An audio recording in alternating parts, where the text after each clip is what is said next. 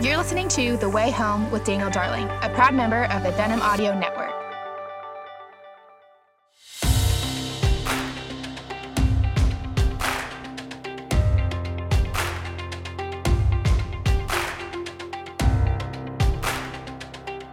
Well, hello, friends, and welcome back to the Way Home podcast. I am so glad that you're joining me today, uh, and I'm so gratified by each and every one of you who take time uh, to out of your day to listen to these conversations we are having. Uh, whether you're uh, doing the dishes or you're doing some exercise or uh, part of your commute, dropping your kids off at school or camp or wherever you're going, just really honored that you would listen to these. I want to encourage you if you enjoy uh, the podcast and if you've never reached out and contacted me, or even better, if you've never gone on iTunes or Stitcher or uh, Spotify or any other place and written a review, I'd love for you to do that. That just helps others uh, find out about the podcast. Um, I want to read one review from a person named Number One Fan, which is always gratifying to have a number one fan. They write, Great podcast. I just stumbled upon Dan and these podcasts. I was just looking for something to help keep me track track with my Christian faith. The guests that are on these podcasts are great, and I enjoy listening to Dan's encouraging and engaging questions. Well, thank you, number one fan. I appreciate that. If you uh, would like to write a review, uh, do so, and then go to my website, danieldarling.com, and copy that review in the contact uh, portion as you contact me. And if you do that, I will send you a free copy of my latest book, A Way with Words, a free signed copy. So please do that so other people can find out. Okay, today we have a wonderful conversation in store for us. I don't know about you, but I have children who um, are getting closer to the age where we'll send them off to college. We're not at that place yet, but my oldest daughter's 16. And, uh, I have a son who is uh, just turning 13. I have a daughter who's going to be 12, and another daughter is going to be 10. So we're thinking a lot about college, where to go. Do we do a Christian college? Do we do uh, a state college, uh, how are we going to pay for it, all those conversations. But one of the things we're really thinking about is what will that college experience do for them and how will it shape them and form them? Uh, as you know, that experience can be very formative and helpful. Well, I wanted to have on here uh, Dr. Michael Kruger, who is the president of the Reformed Theological Seminary uh, in Charlotte, and he is the Samuel C. Patterson Professor of New Testament and Early Christianity here. I really enjoy his work. I've listened to many of his lectures that are available on the RTS app, uh, particularly ones on, on the book of Revelation and other things. Uh, but he has a really interesting new book, and it's called uh, Surviving Religion 101 Letters to a Christian Student on Keeping the Faith in College. And one of the things he does in this book is he really kind of walks through some of the arguments a, a, Christian will face, particularly if they go to a college that is not uh, orthodox and robustly Christian, uh, per, perhaps a secular university. Some of the things you're going to hear in religion class, philosophy class that are going to sort of push back on their Christian beliefs. And he kind of walks through these arguments one by one in a way that's very easy to understand. Well, I want to have Michael on to talk about how to survive Christian being a Christian in college, what parents should be thinking when they're sending their kids off, how do we equip them uh, to be ready to refute arguments against Christianity as they move into adulthood. So I think you'll enjoy this conversation. Let's join up with Dr. Michael Kruger.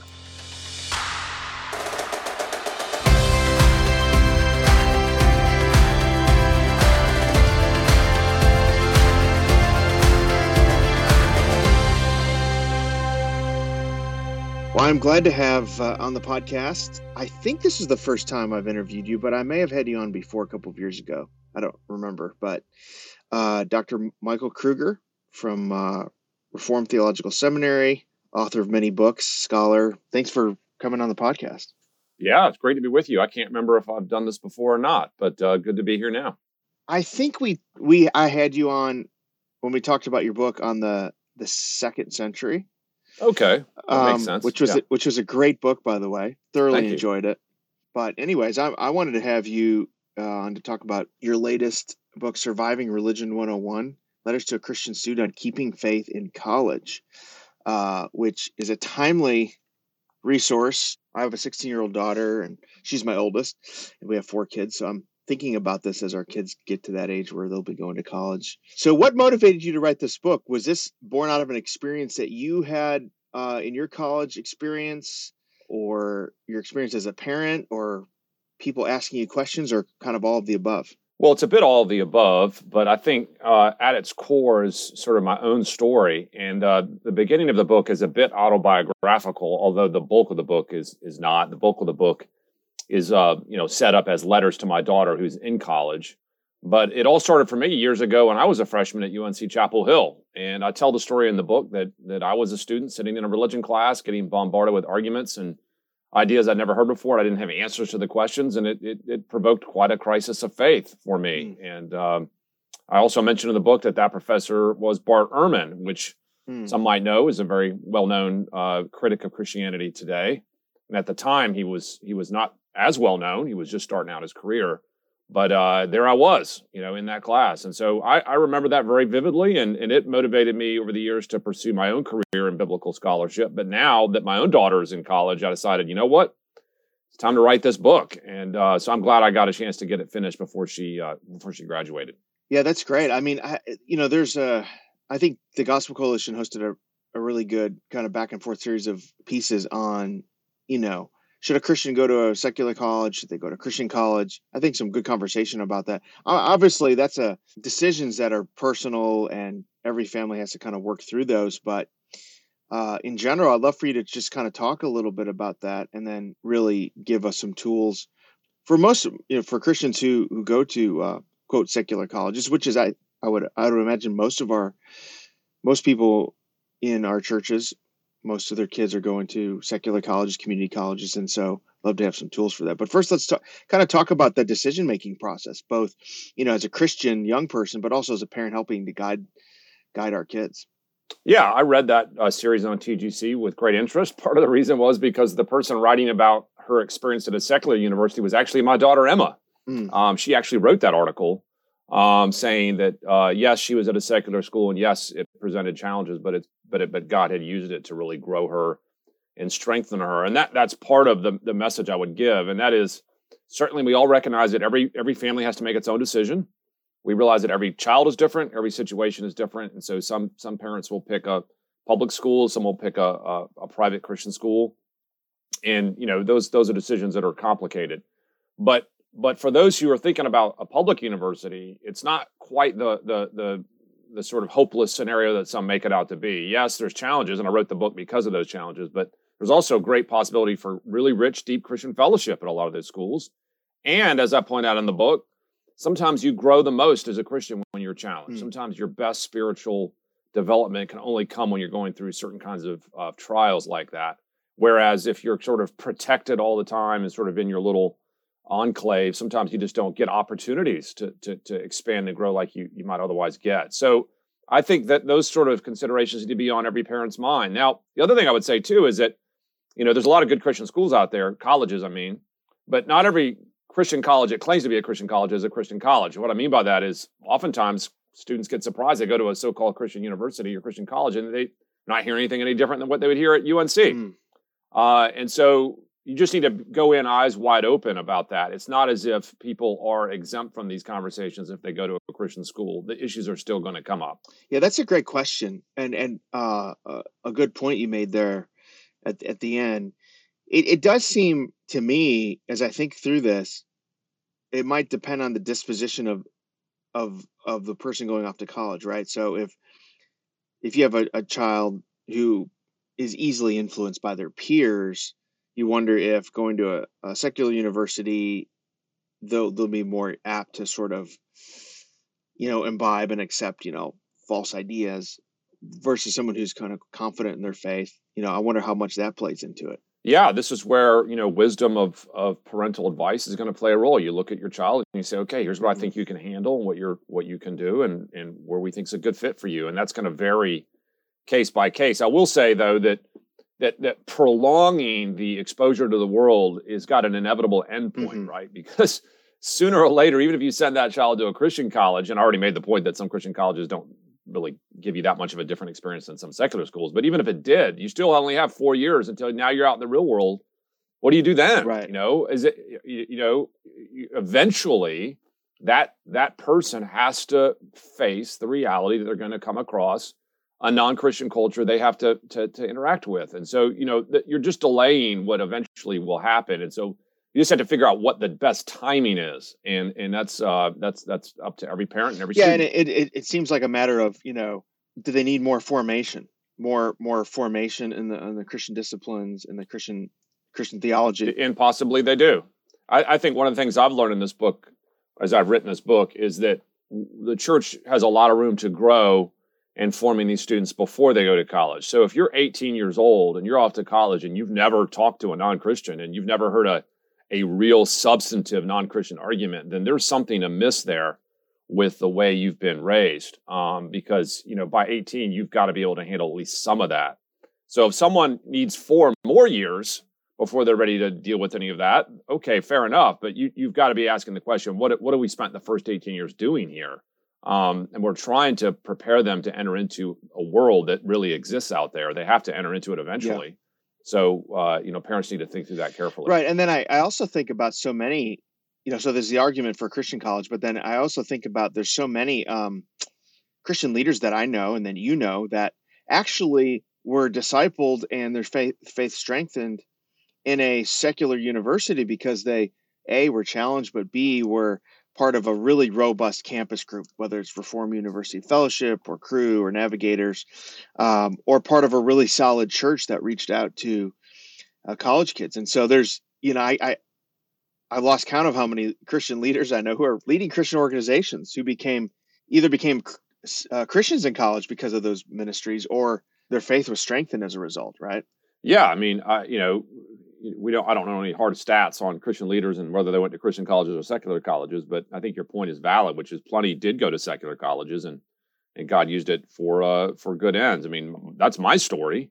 You know, I I went to, you know, you if if if the listeners may or may not know about UNC, it's a obviously a big southern university, but it's it's it's uh pretty pretty crazy sometimes over there in terms of the, the stuff that's being uh, promulgated and taught. So it's by no means a, a, a comfortable place for a for an evangelical, but yet God can still use it as a place to grow and stretch you.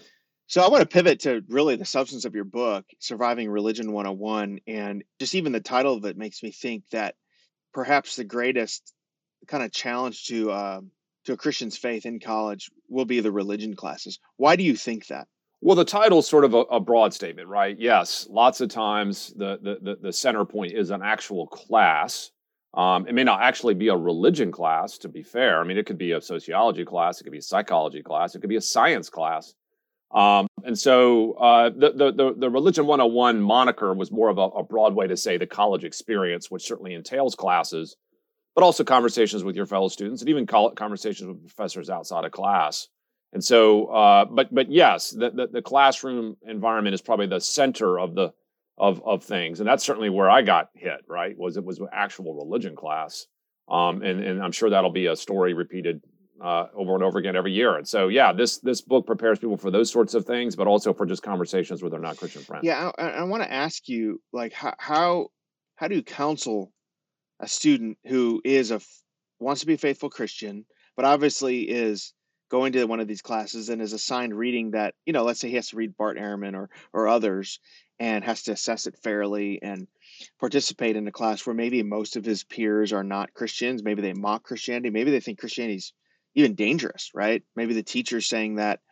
And how do you kind of stay strong in that environment in a way that's both good for your faith but also a kind of witness to the people around you besides obviously getting your book?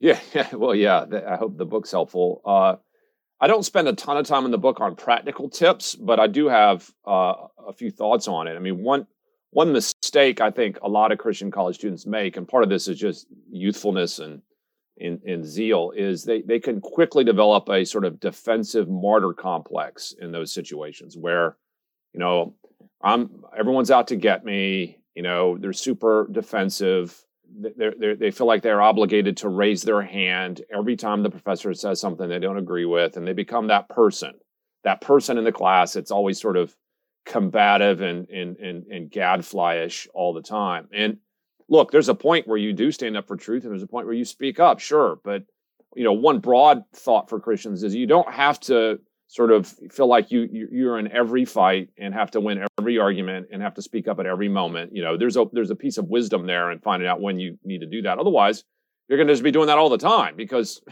honestly, in a lot of these classes, you know, all day long you're hearing things that you may disagree with. And so, you know, being patient and, and not being sort of uh, overly combative is a is a good place to start and realizing that you don't have to solve all the problems yourself and fight every fight. That's a good word. I mean, I think we're we're sort of conditioned on the sort of God's not dead motif, which I think some of that's helpful, yeah. but some of that I think also we feel like we have to be the one to go in and change change the professor and change our peers, right?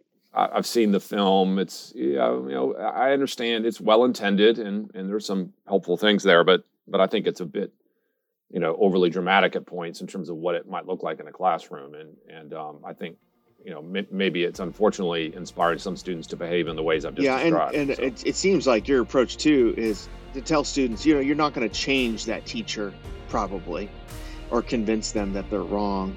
Yeah, very unlikely. Um, and also, aside from the statistical likelihood of it, of course, it's always in God's hands. It's just not. You don't have to feel like that you're, you're that you, this is your job as a seminary or, or as a as a as a uh, college student. That my number one job is to try to convert my professor and win every argument. No, that's not your number one job. There's there, will be times when you do engage, and engage as faithfully as you can. But um, the idea that you're a warrior um, in sort of this uh, godless land where everything's a fight, I think you know you're going to get yourself in a in a place where no one wants to talk to you, uh, and you, you're you're just Mr. Combative all the time.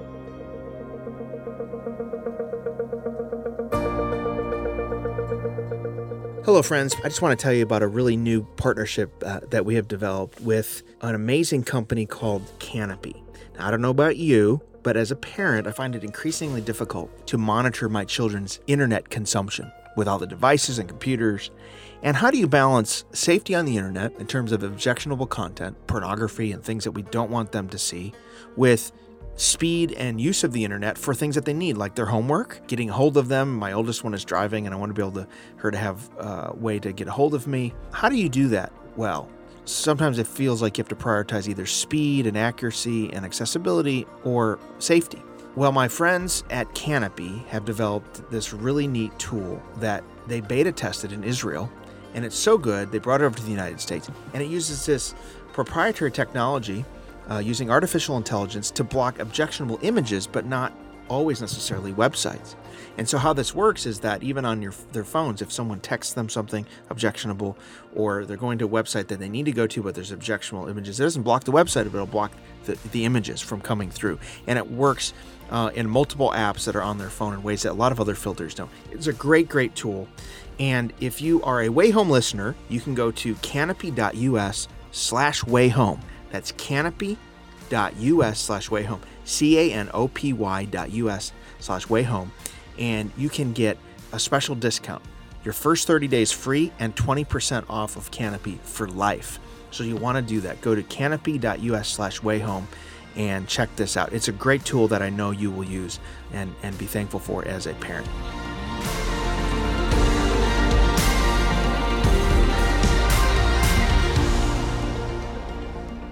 What are a, a few uh, specific objections to Christianity that are most prevalent. Obviously, campuses are changing, so maybe the the questions and the critiques of Christianity are different today than maybe they were 20 years ago, 10 years ago. But what are some of the most prevalent questions students can expect to face uh, on a secular college campus?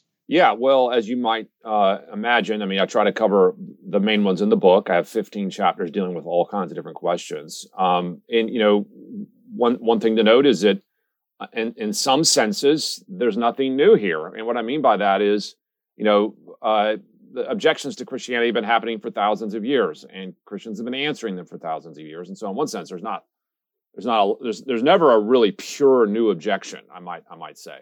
On the flip side, there is a lot that's changed since I was in college. Um, I'll mention one thing that's notable, and that is when I was in college, you, you wouldn't normally find uh, the university setting sort of uh, objecting to Christianity on moral grounds. Usually it was on scientific or hmm. historical mm. grounds or intellectual grounds. But now, and I wrote about this in the book, now one of the biggest objections to Christianity is actually moral. That, that Christianity is morally offensive or it's morally reprehensible or it violates some sort of moral code uh, in the universe and therefore should be rejected on those grounds. And it took a lot of a lot of guts 30 years ago to make that argument. I mean, most people just wouldn't make that argument. They just admit, okay, it's the good book. I I just leave me alone, right? Stop, stop, stop shoving morals down my throat. But now the people doing the shoving are actually on the other side, ironically. Um, and so Christians are receiving the moral argument rather than giving it. And I think that's an interesting flip flop. And I, and I don't know if most Christians are ready for that. Um, usually we're, we're used to giving that argument, not receiving it. And we need to do a better job of responding to it. How do you respond to it? I mean, obviously, in a summarized way, uh, people need to, to read yeah. the book. But I mean, I think the temptation for us, even for not a Christian in college, for just out in the world facing these arguments, I know my own temptation is to be very defensive to say, hey, look at all the good that Christians are doing. And I think it does seem there is an argument there, right? Like uh, I think Tom Holland's book, uh, his history of Christianity, has shown that even some of the arguments by which Christians are critiqued uh, originated in Christianity. So I, I, guess what is the best approach to that criticism? Yeah. So uh, there's there's two layers here. There's sort of the the the the, the what I might call the proximate layer and the ultimate layer. The proximate layer is you could try to respond to the to the claim. So someone says the Bible advocates genocide, and that's morally wrong, there's probably a place where you could better explain what the Bible really is saying and teaching, um, and the internal logic of, of the Christian system there. And I do this in the book. So you can respond on a proximate level to individual moral complaints. But I would also add we as Christians need to do better at the ultimate level. And here's what I mean by that. We need to also ask the non Christian where he's getting these moral norms from when he makes his objections. So if someone is saying that Christianity is morally wrong or the teachings of the Bible are morally wrong, well, they better have a standard in the worldview for how they know something is wrong or right. And it needs to be an ultimate moral standard because if it's just their own personal opinion, that's not an argument. The Bible, in other words, the Bible has to actually be wrong morally for the argument to work. But for it to actually be morally wrong, there has to be a moral norm that someone presumably has access to that the Bible's violating. We just need to call the non Christian to account for that moral norm. Where does it come from? How do you know what it is? How do you know what's ultimately right and wrong? Well, once you do that, you turn the tables on them and give and are forcing them to give an account of their worldview. And you'll find out very quickly most people don't have any explanation or any answer or any accounting for where their moral norms come from. They just simply don't like something or they're simply bothered by something. They say it's wrong and they expect you just to go along with it. But if you challenge them to account for how they know what's right or wrong, you'll find very quickly that the worldview falters. And so here's where Christianity is strong. We actually have a reason for why we think things are right, are right or wrong, is that they reflect God's character. The non-Christian is going to struggle a lot more to give an account for morals uh, on, on, his worldview. Yeah, that's a that's a great great way to think about it. Um, you you talk about going to secular, uh, going to university, and having that kind of moment of like uh, questioning a little bit. So, what was there a pivotal moment where you turned back and said, no, actually Christianity is is true, is good, is beautiful. Like what was that moment for you and and you know kind of what turned what turned the page when you you know you're taking classes from Bart Ehrman. So what caused you to kind of turn away and say, no, I, I don't I don't think this is right? Well, I never had a moment where I would have said I lost my faith in college. Um, what what what happened to me is just that uh, I had my confidence mm. rattled. So I was there in class and I had a lot of things thrown at me, and I didn't have answers. Um, now, some people with without those answers did in fact abandon the faith and, and, and, leave it entirely. Thankfully, I was able to just simply say, "Hey, I, I need to find out if there's answers to these questions." So I, I sort of went on a a personal search, so to speak, where I started doing research into these questions and asking whether Christians had answered these these objections before. And and not surprisingly, and thankfully, I found out that Christians had ans- had answered these things before, and there was actually a, a whole other side of the argument that I wasn't getting in class. So yeah, I would describe my own experience as more shaken and more rattled. Uh, and and then when I started discovering there were good answers, I was actually very much encouraged by what I was learning. I, I realized, wow, there's a whole other side here, and it's pretty fascinating stuff. And then it it, it ignited my own interest in the field. And so from there on out, I was like, wow, I want to learn more about text and canon and the origins of Christianity, and that that led me on my own uh, academic journey.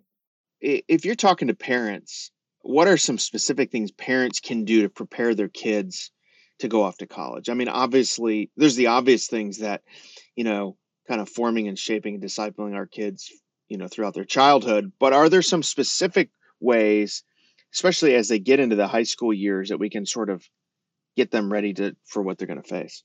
Yeah, I think philosophically, I would I'd want to challenge parents on on their approach. I mean, I think I've run into enough parents out there over the years uh, to know that many of them sort of treat the spiritual world kind of like a a, a, a parent might might might treat the, the world of, of, of medicine and health. There's there's a, there's sort of what we call germaphobe parents out there, where their number one goal in life is to make sure their child mm. never gets sick, never plays in the dirt, never gets any germs. So they're always using hand sanitizer and, and Clorox wipes from day one, thinking that they're helping their child. Well, well, studies have shown that actually that doesn't help your child's health like you think. Yeah, your child may not get, get sick when they're younger years, but studies have shown that if they don't get exposed to certain germs, their, their immune system never gets kickstarted and they actually get sicker later in life. Um, there's an analogy there for parents uh, spiritually. You need to, at, at, the at the right level of dose and the right level of exposure, get your kids exposed to quote unquote germs out there that they can then respond to. Um, and so I think parents need to think about age appropriate ways to introduce their kids to non Christian arguments um, and how to respond to those non Christian arguments. I mean, I think one of the worst case scenarios is when a when a when a when a student gets to college and there's the I've never heard that before speech, right? Like I never heard that objection. No one's ever told me that. And then there's this doubt like my pastor didn't tell me, my parents didn't tell me. And there's this sort of crisis of everyone's been hiding things from me. Well, we've got nothing to hide as Christians. Let's just sit down with our 14 or 15 year old kid and maybe even younger and say, look, here's what, here's the stuff out there. We're not, a, we're not afraid of this. Here's what you're going to hear. And, uh, and here's what our answers are to these things. I think churches are living in, in fear uh, and parents probably are living in fear in ways that aren't healthy. Uh, I, I, guess what did, what would you say to parents who are, are, are are kind of fearful, you know, of of that moment where, you know, we're having to let our kids go and and trust their souls to the Lord uh, in that in that space. Um, and particularly, I, I guess, what advice would you give to a parent if you have a child who's maybe kind of questioning and doubting a little bit their faith? You know, I think our temptation is just to kind of panic and, and be like, oh no, we failed, everything's terrible. What should we be doing in those moments when we do have kids who will say, well, maybe question and doubt uh, whether the Christianity that they've been brought up with is true? Yeah, this is this is where I think parents are at a crossroads. Um, I've seen a number of cases where parents hit the panic button, they become very defensive, they want to shut down the the the the, the pathway their child's on um, with their questions and then sort of even become more protective. I think that's a mistake. I think what parents need to do is take a deep breath, uh, realize that that, that everybody's uh, sort of uh, soul is, is is literally in God's hands, not theirs. That their child is in that same boat. That God is in sovereign control over their future. Take a deep breath and say, "Yes, let's let's deal with those objections. Let's listen to them. Let's let's hear their concerns and doubts and process it with them without being um, you know, overly uh, defensive about it. And I think you'll find that it just deflates the whole thing. And rather than sort of, you know, exacerbating the tension, it relieves it. And, and it teaches the child that, oh, I guess you can ask hard questions and that's okay. It's allowed. I can I can probe into these questions without feeling ashamed of myself, uh, without feeling like that, that I'm violating some rule. Um, and there's too many churches and too many families, honestly, that just don't really uh, allow those kinds of questions because they think if you start allowing those kinds of questions, it's going to take you down a path of unbelief. And, uh, and, and I would argue the opposite. It's only when you honestly deal with those questions that you may actually prevent your child from going down the path of unbelief. And if they go down the path of unbelief anyway, what are you going to do as a parent? You, all you can do is pray for your child. You can't control them. You can't control their life. You can do your best to raise them, answer their objections honestly, uh, with freedom and then trust it into God's hands. Um, but I think the, the, the overzealous bubble method, uh, I think has shown itself just doesn't work. Mm. I, I, guess last question: uh, What are a few uh, practical ways students can help encourage, and grow, and guard their faith while in college? I mean, uh, what advice do you give to seniors who are graduating, going off to college? Yeah, there's a number of things that you need to do when you get on the college campus. I would tell a, a senior in college um, who's getting ready to be a freshman. Um, I cover in my first chapter a number of these, uh, but I'll, I'll, mention one here, and that is what I kind of comically call my horror movie rule. so, uh, my horror movie rule, and I, I, love scary movies, which is kind of one of my funny things. Um, and I know some people love scary movies, and some very much don't love scary movies. But I think we all could agree there's a very common mistake made in scary movies, and that is the the people head off into the dark alone all the time in scary movies. And you're thinking, what are you doing? why are you heading off alone? And why are you heading off in the dark? Stay in the group and stay in the light. That's like the horror movie rule number one that's always broken. Well, that, there's a spiritual parallel there. Uh, and if you apply the horror movie rule to your spiritual life in college, the, the same rules applies. Don't deal with your doubts and challenges and issues alone in the dark. Stay in the group, stay in the light. In other words, uh, be in community with other Christians, whether that's a campus ministry or church or both, um, and process them there. Um, don't just go off uh, alone. And I think you'll find that that one thing, that's not the only thing. There's a hundred other things, but if you do that one thing, your your odds surviving uh, uh, religion 101 are going to go up uh, mm. significantly.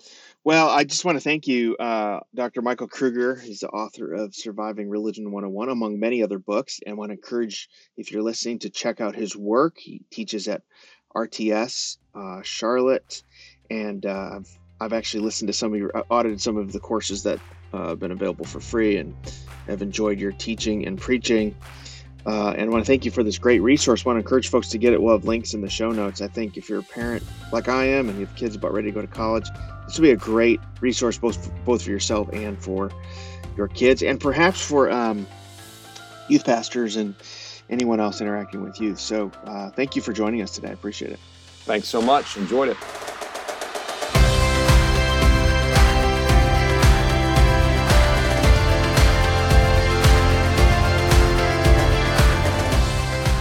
Thank you for listening to this edition of the Way Home podcast with Daniel Darling. For more information, you can visit danieldarling.com. If you do like this podcast, we encourage you to subscribe on iTunes or your favorite podcast catcher. We also encourage you to rate and review so others can know about the podcast. You can follow me at, at Dan Darling on Twitter or go to my Facebook page, facebook.com slash Daniel M. Darling. I also want to encourage you again to check out my latest book, A Way with Words and you can visit awaywithwordsbook.com. Thank you for listening again to the Way Home podcast. This is a production of the National Religious Broadcasters.